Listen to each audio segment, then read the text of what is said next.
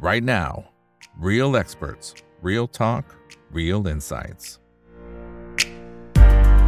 สวัสดีครับ สวัสดีเพื่อนๆนักทุนทุกคนนะครับ นี่คือไรนาวบายอีกบรรพททุกเรื่องที่นักทุนต้องรู้นะครับ และสำหรับในช่วงบ่ายนี้สิ่งที่เราต้องรู้ก็เกี่ยวข้องกับการทำธุรกรรมนะครับของหุ้นตัวหนึ่งนะครับแล้วก็ทำให้เกิดแรงเก็งกำไรกันขึ้นมาพอสมควรเลยทีเดียวนะครับนั่นคือทางฝั่งของหุ้น M Pictures Entertainment จำกัดมาชวนตัวย่อในตลาดทรัพย์คือ M Pic นะครับ MPIC ซึ่งจริงเราทราบข่าวมาวันสองวันละนะครับแต่ว่าถ้าย้อนกลับไปดูกราฟนะครับในช่วงประมาณสัก 2 สัปดาห์ก่อนหน้านี้เนี่ย ปริมาณการซื้อขายเนี่ยเข้ามาค่อนข้างจะเยอะเลยทีเดียวนะครับแล้วก็ถ้ามาดู 2 วันล่าสุดเนี่ยพุ่งโอ้โหวันนี้ก็ซีลลิงไปละนะครับเพราะฉะนั้นในมุมนะครับของการทำธุรกิจที่จะมีการเปลี่ยนผู้ถือหุ้นอะไรเนี่ยนะฮะเขาจะมีแนวโน้มอย่างไรนะครับวันนี้ได้รับเกียรติจากทางด้านของคุณเบนครับคุณณฤดมมุจลินกูลครับผู้อำนวยการจากบริษัททรัพย์ที่ปรึกษาการลงทุน FSS International จำกัดเข้ามาร่วมพูดคุยกันนะครับ สวัสดีครับ คุณเบนครับผม สวัสดีครับ สวัสดีพี่ครับ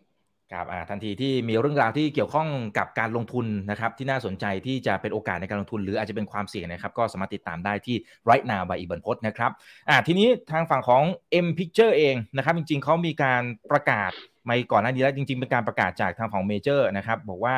ได้มีการอนุมัติการเท่าทำตัว MOU การซื้อขายหุ้นนะครับเพื่อเป็นการขายหุ้นที่ถืออยู่ใน M Picture เนี่ยนะครับก็ประมาณสัก 1,200 กว่าล้านหุ้นอันนี้กลมๆนะครับ คิดเป็นสัดส่วนที่ถืออยู่ 92.46%นะครับแล้วก็ขายให้กับท่านหนึ่งนะครับซึ่งก็เป็นบอร์ดอยู่ที่บริษัทสตาร์คอร์ปอเรชั่นจำกัดมหาชนนะครับอ่าแต่ว่าราคาที่เขาตกลงกันเนี่ยโอ้โหนี่มันต่ำกว่าราคากระดานประมาณหนึ่งเลยนะนะครับเออมันเอาเอาเอาย้อนกลับไปตรงนี้ก่อนแล้วกันว่า MPIC เนี่ยเขาทำอะไรนะครับ แล้วก็ความสัมพันธ์กับทางฝั่งเมเจอร์ก่อนนั้นเนี่ยเป็นยังไงบ้างอืมครับ ก็ถ้าไปคร่าวๆเร็วๆสำหรับตัวของธุรกิจ m p i c นะครับจริงๆเนี่ยเขาก็อยู่ในเป็นธุรกิจย่อยของเมเจอร์มาโดยตลอดอยู่แล้วนะครับตั้งหลายสิบปีแล้วนะครับแล้วก็เป็นหน่วยงานที่จะดูแลในเรื่องของการทำ movie content นะครับหรือการหาคอนเทนต์จากต่างประเทศนะครับเข้ามาฉายในโรง ประเทศไทยเรานะครับ หรือมีการประกอบธุรกิจในด้านของการทำมูฟี่สตูดิโอหรือมูฟี่เฮาส์นะครับในการที่จะผลิตหนังนะครับ ถ้าค่ายดังๆ ที่อยู่ภายใต้ของทาง m p i x เนี่ยก็จะมี M39 นะครับแล้วก็ Transformation Film ยกตัวอย่างหนังที่เขาลองทำนะครับ ช่วงที่ผ่านมาเนี่ยก็จะมีทิศน้อยนะครับที่ที่คุณเท่งเข้าไปกำกับแล้วก็แสดงด้วยกับคุณน้ำพัชรภาที่ฉายไปเมื่อต้นปีที่ผ่านมานะครับ ยกตัวอย่าง แล้วก็จะมีหนังดัง ๆ เหมือน เต็มไปหมดเลยนะครับ หลายปีก่อนก็จะทำหนังไทยประมาณปีละสี่ห้าเรื่องนะครับรวมๆกันของทั้งสองค่ายหลักๆนี้นะครับ ก็พูดง่ายๆว่าจริง ๆ เป็นธุรกิจที่ซื้อคอนเทนต์จากต่างประเทศมาซื้ออนิเมะญี่ปุ่น ซื้อหนังที่ไม่ได้เป็นฮอลลีวูดนะครับที่มีสตูดิโอใหญ่เขาก็ซื้อเข้ามาแล้วก็มาฉายในเมืองไทย แล้วก็ทำ movie production เป็นของตัวเอง แล้วเขาก็จะมีในส่วนของที่รับจ้างผลิตนะครับ หรือว่ารับจ้างผลิตคอนเทนต์ให้กับทาง Netflix ด้วยนะครับ ก็ยังมีถ้าเกิดว่าใครตาม Netflix เนี่ยก็จะมีหนังซีรีส์เป็นภาพยนตร์นะครับที่ฉายใน Netflix ชื่อเรื่อง Deep นะครับแล้วก็ตัวของ The Whole Truth อันนี้ก็ผลิตโดย Transformation Film ที่อยู่ภายใต้ NPIC เหมือนกันนะครับ อืมโอ้จริง ๆ อย่างนี้ก็ถือว่าเป็นลูกรักประมาณหนึ่งเลยของเมเจอร์ถูกไหมฮะอย่างนี้เขาเขาขายออกมาทำไมฮะครับจริง ๆ ก็ถือว่าเป็นเป็นธุรกิจเอ่อน้ำพึ่งเรือเสือพึ่งป่าแล้วกันนะครับโรงหนัง ก็ต้องมีคนทำคอนเทนต์เหมือนกันใช่ไหมครับไม่งั้นจะเอาหนังที่ไหนมาฉายในโรงเพราะถ้าเกิดว่าช่วงที่เอ่อฮอลลีวูดไม่ได้มีหนังดีๆออกมาเขาก็ต้องหวังหนังไทยนี่แหละ เพื่อที่จะสร้างตัวของกระแสการดูหนังให้ต่อเนื่อง แล้วก็การหารายได้เข้าทั้งตัวของโรงด้วย แล้วก็ตัวของผู้ผลิตเองด้วยนะครับเพราะฉะนั้นเนี่ยเอ็มพีก็ถือว่าเป็นบริษัทที่คอยสนับสนุนเมเจอร์มาโดยตลอดเช่นเดียวกันครับ ส่วนเรื่องราคาที่ขายออกมาเนี่ยผมคิดว่าก็คงเป็นการตัดในส่วนของธุรกิจที่จริง ๆ แล้ว ถึงแม้ว่ามันจะเป็น อีกส่วนหนึ่งที่จะช่วยขับเคลื่อนตัวของธุรกิจหลักของเขาเนี่ยแต่เขามองว่าณตอนนี้การที่มันมาอยู่ภายใต้ตัวของเมเจอร์เนี่ยคงไม่ได้สร้างตัวของผลตอบแทน หรือลดในความยุ่งยากในการทำธุรกิจออกไปนะครับ ตัดในส่วนที่ไม่ชัดเจนแล้วก็ตัดในส่วนที่เป็นต้นทุนออกไปนะครับเพราะยกตัวอย่างว่าถ้าเอ็มพิกอยู่ในตลาดเนี่ยก็จะต้องมีทั้งเรื่องของคณะกรรมการใช่ไหมครับ เรื่องของบอร์ด เรื่องของกฎเกณฑ์ตลาดหลักทรัพย์อะไรต่างๆเนี่ย อันนี้เมเจอร์เขาเคยพูดให้ฟังนะครับ ว่าการที่มีเอ็มพิกอยู่เนี่ยเขาจะต้องมีค่าปรับด้วยนะครับ จากการที่เขาถือ m p i c อยู่ประมาณ 92%แล้วทำให้ตอนนี้ free float ของ m p i c จริงๆอะอยู่ในตลาดแค่ประมาณ7จุดสองเจ็ดจุดห้าเปอร์เซ็นเท่านั้นเองนะครับ ซึ่งพอมันอยู่ในระดับต่ำที่ไม่ถึงสิบเปอร์เซ็นเนี่ยเขาบอกว่าทางเมเจอร์เนี่ยจะต้องจ่ายค่าปรับให้กับทางตลาดหลักทรัพย์ด้วย เพราะฉะนั้นนี่ก็เป็นต้นทุนของเมเจอร์ละส่วนหนึ่งนะครับ ในขณะที่เป็นส่วนของบอร์ดด้วยอีกส่วนหนึ่งส่วนของผู้บริหารส่วนในเรื่องของ FA ส่วนของอะไรต่างๆเนี่ย ก็จะต้องมีต้นทุนที่ผ่าน m p i c แล้วก็คอนโซลเข้าเมเจอร์เช่นเดียวกัน เพราะฉะนั้นเนี่ย m p i c เป็นธุรกิจหนึ่งที่ขึ้นขึ้นลงลงนะครับว่าตลอดช่วงเวลาที่ผ่านมาเนี่ยบางปีขาดทุน บางปีกำไร ปีที่กำไรก็คือปีที่ทำหนังดีแล้วติดตลาดนะครับปีไหนขาดทุนก็อาจจะเป็นหนังที่ทำขึ้นมา แล้วก็หารสร้างรายได้ได้ไม่ได้ตามเป้านะครับก็สุดท้ายออกมาเป็นการขาดทุน เพราะว่าสมมุติว่าทำหนังเรื่องหนึ่งต้นทุน 20 ล้านเนี่ย คุณต้องขายให้ได้อย่างน้อย50-60ล้านใช่ไหมครับเพราะครึ่งหนึ่งเนี่ยคุณต้องแบ่งให้โรง ก็คือตัวของเมเจอร์นั่นเองในขณะตัวเอ็มพิกเนี่ยก็จะต้องรับในความเสี่ยงตรงนี้ไป เพราะฉะนั้นเนี่ยจะเห็นว่ารายได้ตลอด 10 ปีที่ผ่านมาเนี่ยเดี๋ยวกำไรบ้างเดี๋ยวขาดทุนบ้างเดี๋ยวกำไรบ้างเดี๋ยวขาดทุนบ้าง เพราะฉะนั้นเนี่ยเอ่อเมเจอร์ก็เลยคิดว่าเออตัดออกไปเลยดีกว่านะครับแล้วก็เอ่ออาจจะเป็นลักษณะในการจ้างผลิตนะครับก็คือว่ายังทำธุรกิจเหมือนเดิมแหละก็คือจากเดิมที่เอ็มพิกอยู่ใต้เมเจอร์ตอนนี้เมเจอร์ก็คือไปจ้าง เอ็มพิกด้านนอกแทน เพราะฉะนั้นเนี่ยก็มีความเกี่ยวข้องกันแล้วนะครับ ก็ให้เขาจ้างทำคอนเทนต์ทำหนังไทยขึ้นมา สักเรื่องหนึ่งส่งให้ Netflix ส่งมาฉายในโรง ทดแทนการที่ตัดตัวธุรกิจที่อยู่ภายใต้เขาแล้วมันอาจจะสร้างผลขาดทุนหรือสร้างต้นทุนส่วนเพิ่มให้กับตัวของเมเจอร์ในระยะยาวนะครับ อืม แต่จะเห็นว่าหลังๆเนี่ยทางฝั่งเมเจอร์เนี่ยเขาก็มีการปรับโครงสร้างธุรกิจอยู่ประมาณหนึ่งอะบางส่วนก็เข้าไปถืออะที่ KN เท่าแก่น้อยอะไรต่างๆนะครับในช่วงปีสองปีล่าสุดเนี่ยนะครับเอ่อมุมมองนะครับ ของคุณเบนเองคิดว่าตอนนี้เขากำลังเจอความท้าทายอะไรเขาถึงมีการปรับครั้งใหญ่อยู่เหมือนกัน และการขายรอบนี้มันมันใช่เรื่องของการเสริมสภาพคล่องด้วยไหมเขามีประเด็นตรงนี้ด้วยไหมฮะครับ ก็จริง ๆ แล้วเนี่ยถ้าย้อนขอตอบเรื่องของสภาพคล่องก่อนแล้วกันนะครับว่าสภาพคล่องตอนนี้จริง ๆ แล้วเมเจอร์เนี่ยถือว่าไม่ได้มีปัญหาในเรื่องนี้เลย นะครับเพราะว่าก่อนหน้านี้ก็ย้อนกลับไปเรื่องของการปรับโครงสร้างนี่แหละก็คือการขายตัวของ SF ออกมาก่อนหน้านี้สยามฟิวเจอร์นะครับขยายขายสยามฟิวเจอร์ออกมาได้เงินเป็นพันล้านใช่ไหมครับคือนี่คืออะไรจัดการไปเรียบร้อยเสร็จปุ๊บเนี่ยตอนนี้ตัวของ เมเจอร์เองก็ถือว่าคล่องตัวพอสมควร D/E ก็อยู่ในระดับต่ำแล้วนะครับเพราะลดหนี้ไปได้ค่อนข้างเยอะ การเพิ่มตัวของเงินที่จะได้จากการขายพิกไปประมาณ 650 ล้านบาทนะครับที่ขายในครั้งนี้เนี่ยก็น่าจะเพิ่มให้ตัวของบริษัทเนี่ยน่าจะมีเม็ดเงินที่จะเตรียมไปลงทุนในตัวของการสร้าง partner ใหม่ๆนะครับหรือไปการลงทุนในตัวของการต่อยอดธุรกิจใหม่ๆเพิ่มเติมในอนาคตนะครับเพราะว่านะตอนนี้อย่างที่เราเห็นกันก็คือมีการลงทุนในตัวของเถ้าแก่น้อยและเวิร์กพอยต์ ใช่ไหมครับ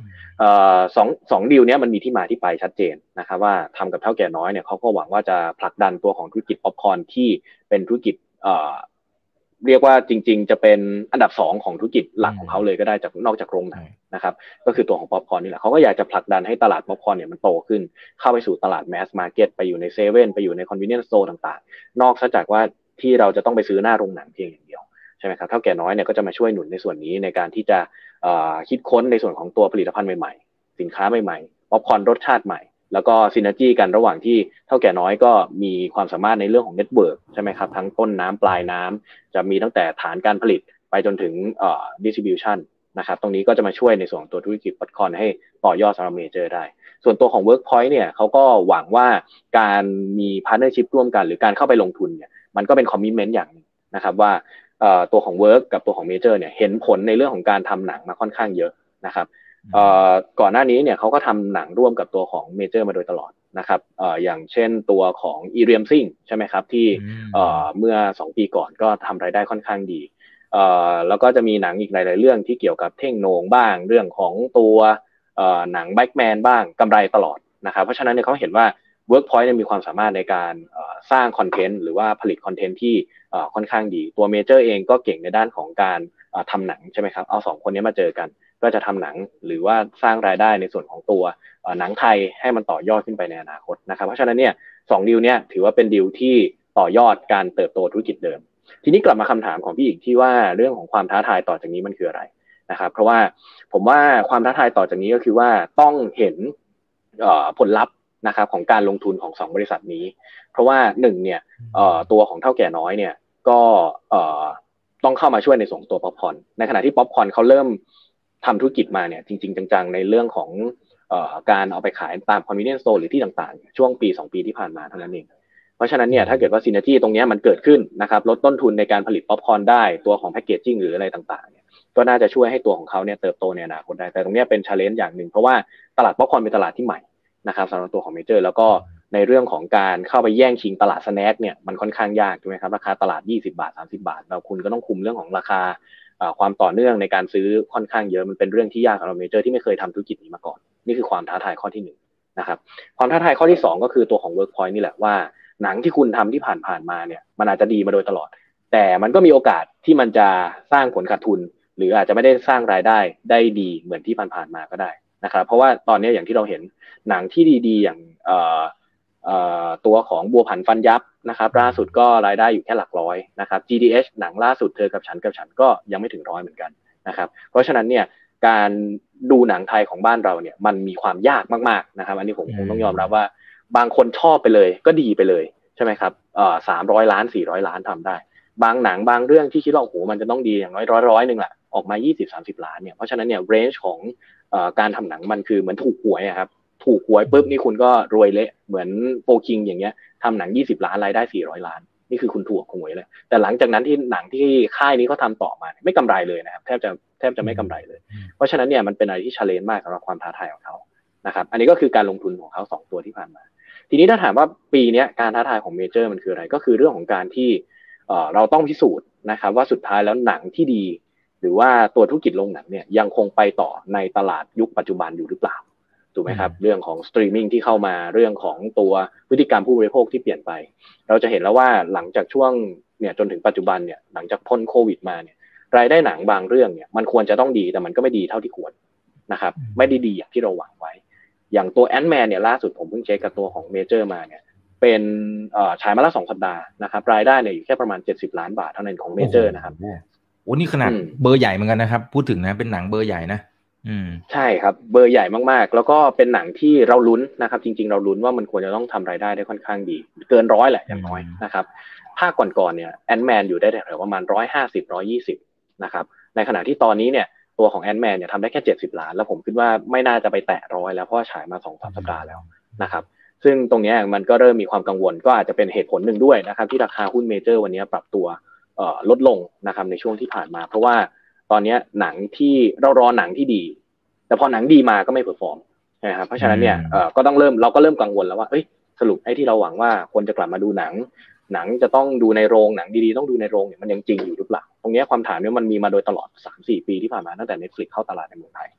นะครับเพราะฉะนั้นเนี่ยอันนี้เป็นความท้าทายหลักสำหรับปีนี้เลยของเมเจอร์ว่าสุดท้ายแล้วคนจะกลับเข้ามาดูหนังในโรง และยังคงชอบการดูหนังหรือมีพฤติกรรมการเสพหนังในช่วงที่เข้าโรงอยู่หรือเปล่านะครับ อืมอืมอืมครับ ถ้าสมมติว่าพฤติกรรมมันเปลี่ยนไปจริง ๆ เนี่ยเมเจอร์กับการที่เขาเริ่มขยับขยายอะไปลงทุนอะเถ้าแก่น้อยเวิร์กพอยต์ต่างๆเนี่ยมันมีโอกาสที่จะมาชดเชยกับตัวธุรกิจหลักได้แบบเต็มที่เลยไหมครับ หรือสุดท้ายมันก็อาจจะยังแย่อยู่ดีเอ่อผมมองว่าจริง ๆ ด้วยความที่รายได้หลักเขาก็ยังคงมาจากธุรกิจหนัง นะครับ แล้วก็อีกส่วนหนึ่งป๊อปคอร์นเนี่ยมันก็มาจากการที่คนไปดูที่โรงเหมือนกัน รายได้โฆษณาก็อยู่ที่โรงหนังเหมือนกันนะครับ เพราะฉะนั้นเนี่ยเอ่อมันก็เหมือนสื่อทั่ว ๆ ไปแหละครับ ที่สื่อทีวี สื่อเอาโฮมที่คนจะดูทีวีก็ต้องวัดที่เรตติ้งใช่ไหมครับ คนจะไปนอกบ้านก็จะต้องดูจำนวนคนที่ขึ้นรถไฟฟ้า หรือคนที่ดู eyeball อยู่ตามนอกบ้าน เพราะฉะนั้นเนี่ยเวลาที่ถ้าคอนเทนต์มันดีนะครับ ละครดีคนก็ดูหนังดีคนก็ดู แต่ถ้าเกิดว่าหนังดีแล้วคนไม่ดูล่ะ ใช่ไหมครับมันก็เกิดความเสี่ยงในเรื่องนี้แล้วว่าเม็ดเงินก็อาจจะไม่มาในเชิงของโฆษณา พอคนเข้าโรงน้อยป๊อปคอร์นก็ขายได้น้อย เพราะฉะนั้นมันเป็น linkage กันหมดอะไรที่มันมันเกี่ยวเนื่องกันนะครับป๊อปคอร์นเนี่ยอาจจะได้รับผลกระทบตัวของ Workpoint ถ้าคอนเทนต์มันดีมันก็ยังพอไปได้ ตอนนี้ก็เลยเห็นว่าเมเจอร์เองเขาก็พยายามจะปรับตัวนะครับในเรื่องของการทำคอนเทนต์ไปส่งให้ Netflix อย่างเดียวเลยก็มีนะครับที่อย่างที่ผมกล่าวไปในช่วงต้นนะครับหรือว่าจะมี partner กับ Netflix ที่ทำคอนเทนต์ ลง Netflix โดยเฉพาะ ก็ตรงนั้นเนี่ยมันก็จะมีรายได้ส่วนนี้เข้ามาชดเชยได้บางส่วนนะครับ อืมอืมครับ อ่าเพราะฉะนั้นก็ถือว่าเป็นความท้าทายหลักของทางฝั่งของเมเจอร์นะครับว่าจะเป็นอย่างไรแต่ผู้บริหารเก่งก็เดี๋ยวรอดูนะครับอ่าแต่ถ้าเป็นฝั่งของ m p เองนะครับ ที่มีการทำ transaction กันตรงนี้เนี่ยอ่าห้าสิบห้าสิบสี่สตางค์เลยครับเดี๋ยวนะฮะเอ่อห้าสิบสี่สตางค์ใช่ไหมครับ ที่เขาซื้อกันโอ้ราคาบนกระดานนี้มันมาสามบาทกว่าๆแล้วครับ ครับ อันนี้มันสะท้อนความคาดหวังยังไงทำไมมัน โอ้โห มันมาไกลขนาดนี้ครับ ก็ต้องท้าความก่อกลับไปช่วงต้นปีนิดหนึ่งนะครับ ว่าจริงๆเนี่ยมันมีข่าวเรื่องของการขาย m p หรือไดเวสธุรกิจเนี่ยออกจากเมเจอร์เนี่ยตั้งแต่ต้นปีแล้วนะครับ แล้วก็จะเห็นว่าราคาหุ้นเนี่ยเขาก็ปรับตัวขึ้นมาโดยตลอดนะครับ ก่อนที่จะมีกระการประกาศติวรอบล่าสุด มันก็อยู่แถวๆสองบาทใช่ไหมครับเอ่อแล้วหลังจากที่ประกาศเสร็จก็เนี่ยขึ้นไปจนซีลิง รอบสองไปแล้วนี่ก็ย่อตัวลงมานะครับ ซึ่งเอ่อจะเห็นว่าจริง ๆ แล้วเนี่ยผมเชื่อว่ามีสองข้อนะครับที่เป็นสาเหตุที่ทำให้ตัวของราคาเนี่ยมันขึ้นไปที่ซีลิงนะครับเอ่อข้อแรกก็คือเรื่องฟรีโฟที่ต่ำมากนะครับเอ่อเมเจอร์เนี่ยถือ M พิกอยู่ 92 กว่าเปอร์เซ็นต์นะครับซึ่งเท่ากับว่าตอนนี้จริง ๆ แล้วเนี่ยหุ้นในตลาดของ i m p i c เนี่ยเอ่อที่เทรดกันอยู่เนี่ยมีไม่ถึงร้อยล้านหุ้นนะครับเอ่อซึ่งอย่างยกตัวอย่างวันเนี้ยวันนี้วันเดียวเนี่ย เอ่อเทรดกันไปแล้ว 40 ก็คือเกือบครึ่งหนึ่งที่มันมีอยู่ทั้งหมดในในตลาดแล้วใช่ไหมครับ เพราะฉะนั้นเนี่ยมันถือว่าเป็นปริมาณที่ค่อนข้างสูงมาก ซึ่งผมเชื่อว่าตรงนี้หลักๆ มาจากในเรื่องของการเก็งกำไรนะครับ เพราะว่าถ้าเรามองด้วยองค์ประกอบในเชิงพื้นฐานเนี่ยก็อย่างที่เห็นว่าเมเจอร์ยังขายออกไปที่ราคา 54 สตางค์เลยนะครับ แล้วจริง ๆ ทุนเขาเนี่ยก่อนหน้านี้นะครับ ถ้านับตั้งแต่ย้อนกลับไปในสมัยปี 2019 เนี่ยทุนที่เขาซื้อมาเนี่ยอยู่ประมาณบาท 60ด้วยซ้ำไปนะครับ แต่ว่า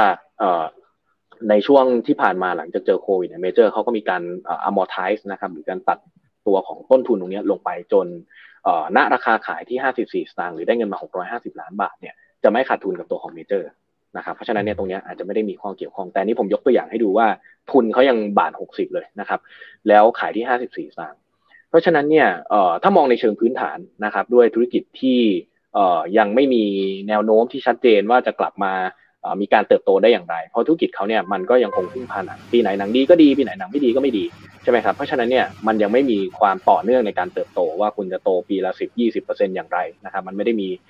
recurring growth ขนาดนั้น เพราะฉะนั้นมันเป็น time to time มากกว่าเป็น cyclical มากกว่านะครับในเชิงพื้นฐานเนี่ยเราเลยต้องยอมรับว่าอาจจะมองไม่เห็นในเรื่องของการเติบโต หลังจากนี้ไปชัดเจนได้มากเท่าไหร่นะครับแต่ว่าเหตุผลที่ราคามันปรับตัวขึ้นมาเนี่ยผมคิดว่าจากการที่มีการเปลี่ยนมือผู้ถือหุ้นใหญ่นี่แหละ นะครับ จากเมเจอร์ที่ก็กอดไว้อย่างเงี้ย ไม่ไม่ไม่เคยมีการเปลี่ยนแปลงหรือว่าไม่เคยมีการซื้อเข้าขายออกอย่างไรเลยที่พันกว่าล้านพันสองร้อยล้านหุ้นตรงนี้เนี่ยเอ่อก็คงคิดว่าถ้าเปลี่ยนมือไปที่ผู้ถือหุ้นเอ่อเพียงคนเดียวหรือในอนาคตจะเป็นอย่างไรก็ตามเนี่ย มันอาจจะมีการผันผวนของราคาหุ้นที่มากกว่านี้ใช่ไหมครับ หรือว่าจะมีการคาดหวังว่าเอ่อจะมีการปรับโครงสร้าง หรืออาจจะมีการปรับเปลี่ยนธุรกิจ นะครับ ถ้าเกิดตรงนี้คนก็มีการเก็งอะไรในความคาดหวังเหล่านี้เข้ามา เลยน่าจะเป็นเหตุผลนะครับ ที่ทำให้ราคาหุ้นเนี่ย ปรับตัวสูงขึ้นมากกว่าราคาที่เมเจอร์ขายไปก่อนหน้านี้ค่อนข้างเยอะครับอืมแต่ตอนนี้เขายังไม่ได้ประกาศใช่ไหมครับว่าเขาจะเอาไปทำอะไรต่อ หรือจะเติมอะไรธุรกิจอะไรยังไง คือแค่บอกว่ามีการซื้อไปในในในเชิงของตัวบุคคลถูกไหมฮะครับก็จริงๆแล้วเป็นการเซ็น MOU เบื้องต้นด้วยซ้ำไปนะครับคือเหมือนว่าโอเคเราตกลงกันว่าจะขายนะ แต่ดีลเนี้ยยังไม่เสร็จนะครับ ยังไม่มี transaction อะไรที่เสร็จ ซึ่งทางบริษัทเนี่ยเขาคาดว่าดีลเนี้ยน่าจะเสร็จสิ้นภายในช่วงของไตรมาสสองนะครับ ซึ่งเอ่อณตอนนี้เลยอาจจะยังบอกอะไรได้ไม่มากนะครับ ว่าจริงๆ แล้วเป็นอย่างไรทางเอ่อ analyst meeting เมื่อวันศุกร์ที่ผ่านมาทางคุณวิชาหรือว่าทาง CEO เจ้าของเนี่ยก็ไม่ได้พูดอะไรเยอะนะครับ เพราะว่ายังไม่สามารถเปิดเผยในเชิงรายละเอียด เชิงลึกได้ขนาดนั้นนะครับ แต่ว่าณตอนนี้เนี่ยผมมองว่าโอกาสที่จะมีการเปลี่ยนโครงสร้างหรืออะไรอย่างเงี้ยในเบื้องต้นเนี่ยน่าจะยังไม่มีนะครับ เพราะว่า หลังจากที่ผมฟังทางเมเจอร์ให้ข้อมูลมาเนี่ยเขาก็หวังว่าในอนาคตเนี่ยแทนที่เขาจะให้ MPIC อยู่ภายใต้เขาเนี่ยเขาก็ไปจ้างเอานะครับก็จ้าง Transformation Films จ้าง Trans จ้าง M Thirtynine ทำหนังเอาก็ได้นะครับเพราะฉะนั้นผมคิดว่า studio house ที่อยู่ภายใต้ MPIC เนี่ยน่าจะยังอยู่นะครับหรืออาจจะมีการเปลี่ยนโครงสร้างอะไรก็ตามอาจจะเมเจอร์อาจจะซื้อสตูดิโอ กลับมาแล้ว MPIC ก็ยังอยู่ภายใต้ผู้ถือหุ้นใหม่อยู่ก็เป็นไปได้นะครับแต่ว่าผมเชื่อว่าธุรกิจหลัก ที่อยู่ภายใต้ MPIC นะตอนนี้น่าจะยังคงอยู่ต่อไปถึงแม้จะมีการเปลี่ยนมือผู้ถือหุ้นใหม่ครับ อืมอืมครับ โอ้แต่ว่าพอราคามันมีความผันผวนแบบนี้นะครับอะอย่างตอนเช้าเนี่ยมันก็ขึ้นไปซีลิงนะครับ แต่ตอนนี้ก็อาจจะย่อลงมาเล็กน้อยแต่ก็ยังถือว่าบวกไปเยอะอยู่เหมือนกันนะครับ ยังบวกประมาณสัก 17%นะครับอ่าประกอบกับตัวผลประกอบการจริง ๆ ปีที่ผ่านมาดูเหมือนจะพลิกกลับมาเป็นกำไรได้เอ่อคุณเบนพอจะมีข้อมูลไหมว่าปีที่แล้วเนี่ยเขาทำอะไร นะครับหรือว่ามันเป็นแค่แบบอ่าเช่นเศรษฐกิจมันฟื้นตัวอะไรอย่างนี้เหรอครับหรือหรือเรื่องของมาตรการล็อกดาวน์ต่างๆ มันปลดไปหมดละมันเลยถึงจุดที่มันแค่เทินกลับมาแค่นั้นเอง หรือเขาทำอะไรเป็นพิเศษไหมครับก็จริงๆ แล้วเนี่ย performance ของ m p ที่ดีขึ้นในปีก่อนถ้าเทียบกับช่วงของโควิด ก็คือหนังเนี่ยมันเริ่มกลับมาฉายได้แล้วนะครับ เพราะว่าถ้าเกิดว่าเราลองย้อนกลับไปในปี 2021 เนี่ย จะเห็นว่าช่วงนั้นเนี่ยล็อกดาวน์กันยาวเลย นะครับแล้วก็จะมีช่วง 3 เดือนที่โรงหนังไม่ได้เปิดเลยก็มีนะครับเพราะฉะนั้นเนี่ย m p ที่ซื้อหนังเข้ามา แล้วก็จะมาฉายหารายได้เนี่ยมันก็ไม่เกิดขึ้นนะครับก็ฉายไม่ได้ ฉายได้ก็รายได้ก็น้อยอีกนะครับ เพราะฉะนั้นเนี่ยมันถือว่าเป็นอะไรที่ค่อนข้างจะหนักสำหรับเขาพอสมควรนะครับ ซึ่งในช่วงปีที่ผ่านมาเนี่ย ก็โชคดีที่หนังมันเริ่มซื้อเข้ามาได้ละนะครับ เริ่มซื้อเข้ามาเริ่มฉายได้ บางเรื่องเนี่ย ซื้อมาไม่ได้แพงมาก แต่ว่าเอามาฉายได้ราคา ฉายได้สักสิบล้านห้าล้านสิบล้านในโรงเนี่ยก็ถือว่าก็พอเป็นรายได้ให้เขาบ้างแล้วนะครับ ในส่วนของตัวด้านหนังนะครับ ก็เริ่มมีการผลิตคอนเทนต์กลับมาบ้างในปีนี้นะครับ อย่างตัวของ M39 เนี่ยปี 65 เนี่ยก็ทำหนังอยู่ประมาณ 3-4 เรื่องนะครับก็มีรายได้เข้ามาบางส่วน แต่ว่าต้นทุนเขาเนี่ยเขาไม่ได้เยอะก็อาจจะเป็นในส่วนของกำไรนิดๆหน่อยไม่ได้เยอะมากนะครับก็คือมีแอคทิวิตี้กลับมาแหละ นะครับในเรื่องของหลังจากพ้นช่วงโควิดไปเริ่มทำหนังได้ เริ่มเอาหนังเข้ามาขายได้ เริ่มขายคอนเทนต์ไปให้ Netflix ได้บ้างนะครับ ตรงนี้เนี่ยก็เป็นส่วนหนึ่งที่ทำให้เขากลับมาในปีที่ผ่านมาได้กำไรอยู่ประมาณ 20 กว่าล้านนะครับ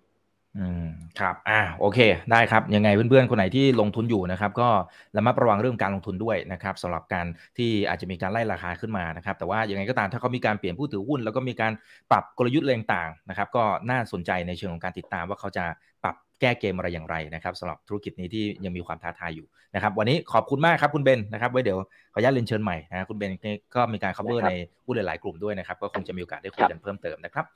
นี่คือไรนาบายอีบันพศทุกเรื่องที่นักทุนต้องรู้ครับ สวัสดีครับ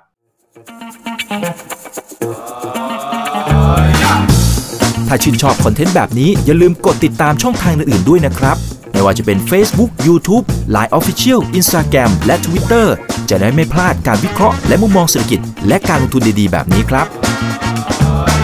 อย่าลืมนะครับว่าเริ่มต้นวันนี้ดีที่สุด ขอให้ทุกท่านโชคดี และมีอิสรภาพในการใช้ชีวิต ผม อีกบรรพธนาเพิ่มสุขครับ